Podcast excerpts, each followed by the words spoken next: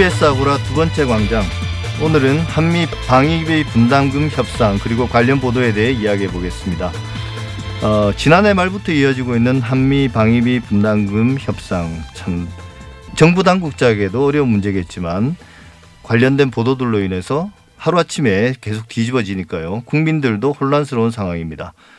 박원곤 한동대 교수와 함께 이야기 나누고 있습니다. 어서 오십시오. 예, 안녕하세요.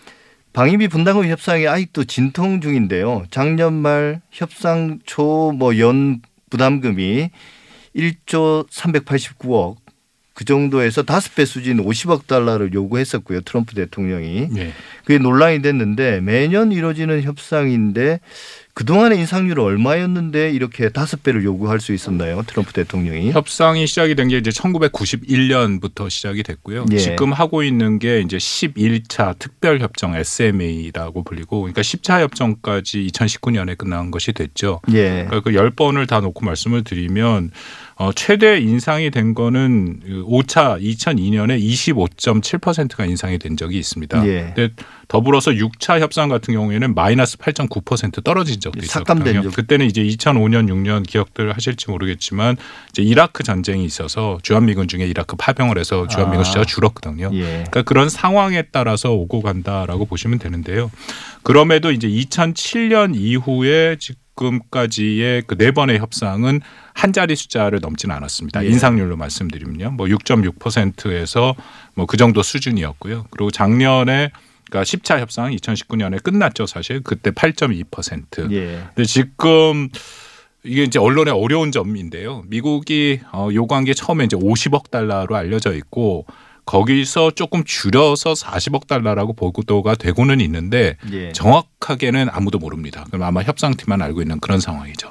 예. 근데 이제 지난 4월 초만 하더라도 이 한미 방위비 분담금 특별협정 네. 이게 막판 진통 그러니까 거의 될 듯한 그런 분위기로 언론 보도가 이어졌거든요. 네.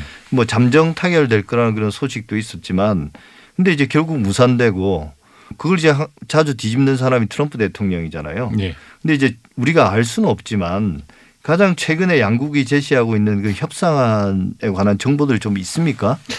그 방위분담 협상은 매우 특수합니다. 그 특수성을 좀 이해를 하셔야 될 것 같은데요. 어, 말 그대로 협상을 하는데 외부에 전혀 알려지질 않습니다. 예. 왜냐하면 그- 협상 중에는 뭐 이게 굉장히 또 민감한 문제 아닙니까? 양국이 예. 동맹 관계인데 돈을 지금 놓고 얘기를 하는 거기 때문에 예. 그 안에서 협상 중에는 굉장히 좀 거친 얘기들 또 굉장히 다양한 얘기들이 오고 갈 수밖에 없기 때문에요. 외부에 공개가 안 됩니다.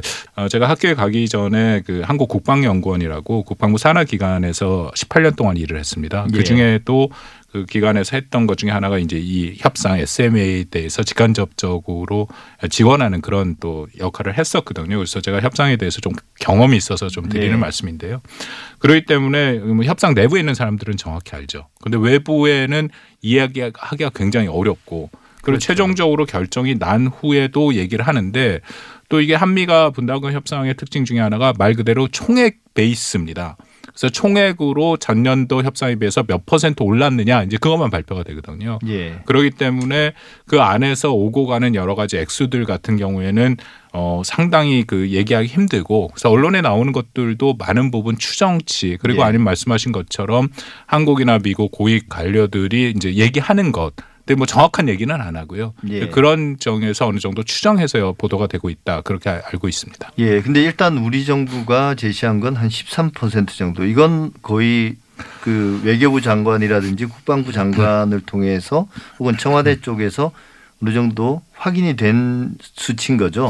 예, 그렇습니다. 근데 또 정확하게 13%인가에 대해서는 얼마 전에 정경도 국방장관이 그건 예. 또 아니라고 얘기를 했거든요. 예. 그래서 아마 그 언저리는 맞는 것 같습니다. 예. 근데 예. 이제 미국에서는 어, 그동안 공식적으로 확인된 협상안은 500%였다가 네.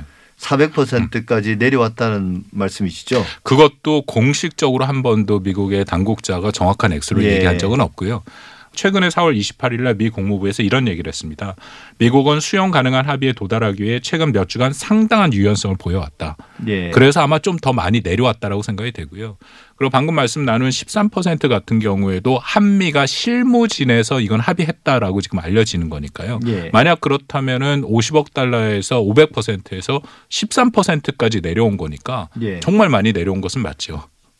이거 참 400% 자체가 너무나 비현실적인 예. 수치였고 아마 트럼프 대통령이 어떤 선거 캠페인을 활용하기 위한 그런 수치라는 그런 말들도 많았던 것 같은데요. 예. 근데 일단 최근에 이제 그 이 국내 언론이 잠정 타결설 예. 이거 이제 이야기했을 때 바로 주한미군 사령관이 이 김치국 마신다는 그런 한국식 표현을 예. 트윗으로 통해서 날렸고요.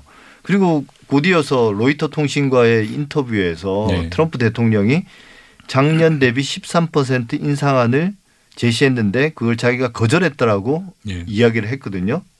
이런 상황은 어떻게 이해해야 될까요? 그러면 어, 이게 뭐 굉장히 하나의 에피소드인데 상당히 심각한 에피소드였다라고 저는 개인적으로 판단을 하고요. 그리고 예. 그 전에 잠깐 아까 말씀하신 50억 달러든 40억 달러든 이건 부당한 액수는 분명합니다. 예. 여태까지 말씀드린 것처럼 14에 관해서 이 정도의 액수를 요구하는 거는 더군다나 나중에 뭐 말씀을 드릴 기회가 있으면 하겠습니다만 미국이 명확한 근거를 밝히지 않고 있거든요. 그러니까 네. 협상 안에 들어가 보면은 최소한의 근거는 제시를 해야 되는데 그 알려진 근거가 굉장히 미약합니다. 그리고 공개된 자료에조차도 지금 나온 것이 없기 때문에 이 자체는 우리가 받을 수 없다. 아까 말씀하신 그 내용으로 좀 돌아가 보면 이거는 좀 에피소드가 생겨버렸다라고 생각이 되거든요. 3월 31일 날 우리 한국 협상을 대표하는 정은보 대사가 그 미국을 갔다 와서 격리가 돼 있었어요. 그래서 자가격리요? 예, 자가격리. 예. 그래서 이렇게 방송이라기보다 이제 찍어서 얘기를 했는데 뭐라고 얘기를 했냐면 거의 최종 타결될 것을 기대한다.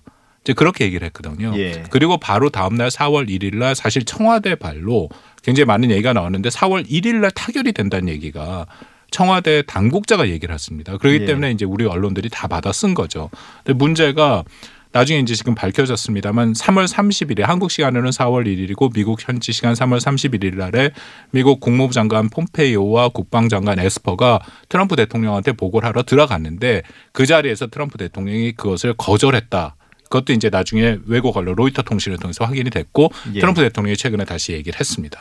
그러니까 이런 와중에서 한 이틀 삼일 사이에 굉장히 또 혼란을 많이 겪었죠. 도대체 어떻게 된 일이냐. 예. 정, 정리해서 말씀드리면 아마 트럼프 대통령이 구두로 어느 정도 언지를 주긴 했는데 막상 13%를 갖고 오니까 뭐 50억 달러를 요구하던 사람 입장에서 이게 무슨 소리냐라고 아마 거절을 했을 거고요. 예. 거기에 대해서 우리 정부나의 입장에서는 뭐 협상팀에서 해결된 거니까 믿었다라는 게 있었고 그리고 또 하나는 트럼프 대통령이 결국 이 협상의 처음과 끝이다라고 저는 생각합니다. 어떻게 보면 트럼프 대 나머지 그렇게 보시는 게 맞거든요. 예. 그런 협상 구도였는데 트럼프의 최종적인 그 컨펌 제가가 안 난 상태에서 얘기를 했다라는 것 자체가 어떻게 보면 이런 좀 논란을 키운 측면도 있었죠.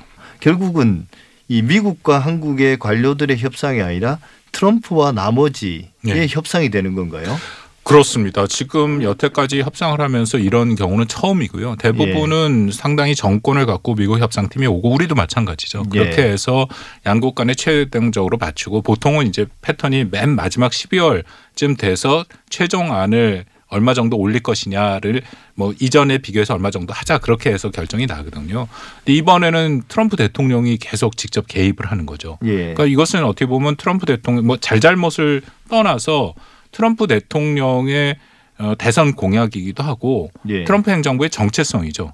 우리가 뭐 알다시피 트럼프 대통령은 세계 문제에 대해서 개입하기를 별로 원치 않고 여러 번 세계 경찰의 역할을 하지도 않겠다. 예. 그러면서 늘 하는 게 동맹국과 우호국이 오히려 미국을 이용해 먹고 있다. 그렇기 때문에 비용을 제대로 내지 않으면 방위 공약에 대해서도 다시 생각해 보겠다. 굉장히 거칠게 지금 나오고 있는 그 거거든요. 비속어도 많이 쓰고 뭐 많이. 썼죠. 예. 근데 그 2016년 대선 때 그 공약을 갖고 왔고요. 예. 2020년도 그 공약을 하고 있고. 그러니까 이게 트럼프 행정부의 어떻게 보면 굉장히 상징적인 공약이다라는 겁니다. 예. 그래서 또이 협상을 바꿔서 반이부단 협상을 첫 번째 하는 국가가 한국이기 때문에 어느 정도 트럼프 대통령은 성과라고 내세울 수 있는 것. 그러니까 우리가 늘 트럼프 대통령이 화법을 보면 뭐 이런 식이죠. 예를 들어 50% 올렸다. 두 배 올렸다. 세 배 올렸다. 그런 상징적인 숫자를 원하는 사람이기 때문에 아마 그런 식의 지금 접근을 하고 있지 않을까. 그러니까 바로 한국과 뭔가 협상을 잘해서 그 다음에 일본, 그 다음에 나토에 적용하려고 하겠죠. 예. 근데 사실 제가 이제 국내 언론 보도들을 보면 네. 이 문제에 대해서 잘 모르는 건 어쩔 수 없다고 보거든요, 저도. 예. 그러니까 그 구체적인 협상의 진행 상황이나 뭐 수치, 오가는 수치들, 네. 그다음에 이제 합의 정도 이런 것들은 이제 워낙 고급 정보고 협상이 최종적으로 타결돼서 양국 정상이 뭐 같이 발표를 하거나 서명을 하기 전까지는 네. 언론에 흘러 들어가기 힘든 정보인데 이 협상에 대한 어떤 기본 관점 네. 이런 것 들도 언론들이 그다지 적극적으로 보도하지는 않는 것 같더라고요. 이 협상에 우리가 어떻게 임해야 되는가 이런 부분들. 뭐 굉장히 어렵죠. 안에 협상팀에 있는 사람들이 제일 잘 알지만 밖에 있는 사람들의 아는 사람이 그렇게 많지 않아서 연락을 좀 받습니다. 그래서 제가 하는 얘기 중에 하나는 일단 정확한 정보는 나도 모른다. 근데 대부분 아까 우리 잠깐 말씀 나눈 것처럼 트럼프 대통령의 요구하는 액수는 부당하다라는 거에는 다 공감대가 돼 있는 예. 거고요. 다만 지금 이제 주고받고 하는 상황에서 사실 이걸 알려면 우리가 얼마만큼 올려줄 수 있는지 또 미국이 정확히 얼마만큼을 요구했는지 그게 알려져야 우리가 거기에 대한 어떤 판단이 되지 않습니까? 예. 근데 그게 다 추정치로 움직인다는 거죠. 예. 그렇기 때문에 아마 그 보도 자체에도 쉽지 않은 그런 어려움이 있다라고 생각합니다. 예. 이게 지금 어, 트럼프 대통령이 지금 실제적으로는 재선 캠페인에 들어간 상황인데요. 네. 그리고 이제 코로나 사태 때문에 되게 정치적으로는 수세에 몰려 있지 않습니까? 재선 가능성을 희박하게 보는 그런 분석들도 있더라고요. 네. 그럼 이게 이번 트럼프 대통령 임기 내에 타결이 될 전망이 있을까요? 뭐 근데 지금 이런 상황이 계속 지속되는 거는 한국과 미국 둘 다에게 굉장히 어려움이 있죠. 이제 예. 가장 큰 어려움은 어, 이 타결이 지연될수록 한미 동맹 대비 태세가 약화됩니다. 예. 이거는 에이브람스 주한 미군 사령관이 여러 번 얘기를 했고요. 저는 예. 특히 이제 지역 사령관의 보고는 워싱턴에서도 무시할 수가 없기 때문에 그래서 3월 30일 날 급하게 에스퍼 장관과 폼페이오 장관이 그 안을 갖고 들어갔습니다. 그게 주한 미군 한국인 근로자 무급 휴직이 시작이 되기 때문에 이렇게 예. 되면 태세가 약화되니까 빨리 결정을 하자라고 트럼프 대통령한테 갖고 왔다 생각이 되고요. 지금 아시다시피 코로나 19가 주한 미군한테도 지금 퍼진 상태고 그 미군 자체가 순환 배치가 지금 안 되고 있습니다. 코로나 19 때문에 그렇다 면은 피로도가 지금 더 커질 수밖에 없고 방역 인원 때문에 제가 이야기로는 지금 그 한국 무급휴직 말고 일하는 사람들 중에서도 3분의 1 정도밖에 일을 못 하고 있다. 예. 그럼 전반적으로 대비 태세가 약화되니까 이것은 한미가 둘 다 빨리 해결해야 될 이유가 되는 거고요. 미국의 입장에서는 대선 전까지 트럼프 대통령이 안 가져갈 가능성이 저는 크다고 봅니다. 왜냐하면 대선 전에 우리 말씀 나눈 것처럼 이것은 자기의 정치적인 업적으로 삼아야 되기 때문에 어떻게든지 한국을 더 압박을 하겠죠.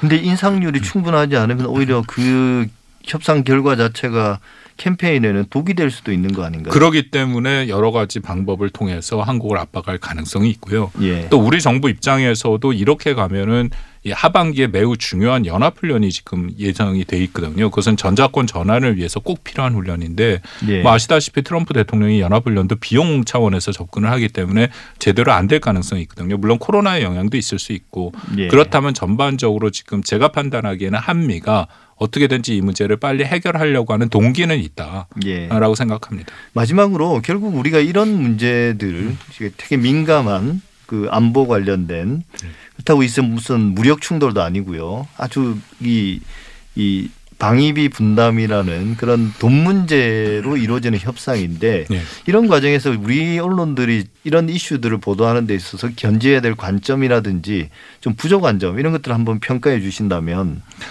네, 말씀드린 것처럼 이건 정말 언론에서 보도하기가 쉽지 않은 거라고 생각을 합니다. 예. 이 기술적인 것들도 굉장히 그 안에 많이 있고요. 예. 특히 정보가 매우 제한이 되죠. 근데 그렇다고 뭐 한미 정부가 이 정보를 더할 수는 없지 않습니까? 말씀드린 것처럼 동맹을 지금 돈으로 얘기를 하고 있는 민감한 사안인데 그걸 바깥으로 나가서 얘기를 하다 싶 보면은 한미 간의 오히려 관계 자체가 굉장히 어려워질 수가 있거든요. 그렇죠. 근데 그럼에도 언론에서 뭐 우리가 원칙적으로 얘기를 하면 그래도 최대한 사실 확인은 좀 해야 된다. 예. 그러니까 두 번, 세 번 확인을 하고 그리고 말씀드린 것처럼 좀 큰 그림에서 볼 필요가 있죠. 그러니까 미국이 이걸 도대체 어떻게 접근하고 있는가? 한국은 또 이걸 어떻게 인식하고 있는가? 이제 그런 것들을 좀 기본으로 생각을 하고 한다면 한국이나 미국에서 나오는 특히 트럼프 대통령이 하는 말 같은 거를 조금 더 바르게 제대로 읽을 수는 있다라고 생각합니다. 네, 말씀 감사합니다. 지금까지 박원곤 한동대 교수와 함께했습니다. 감사합니다. 감사합니다.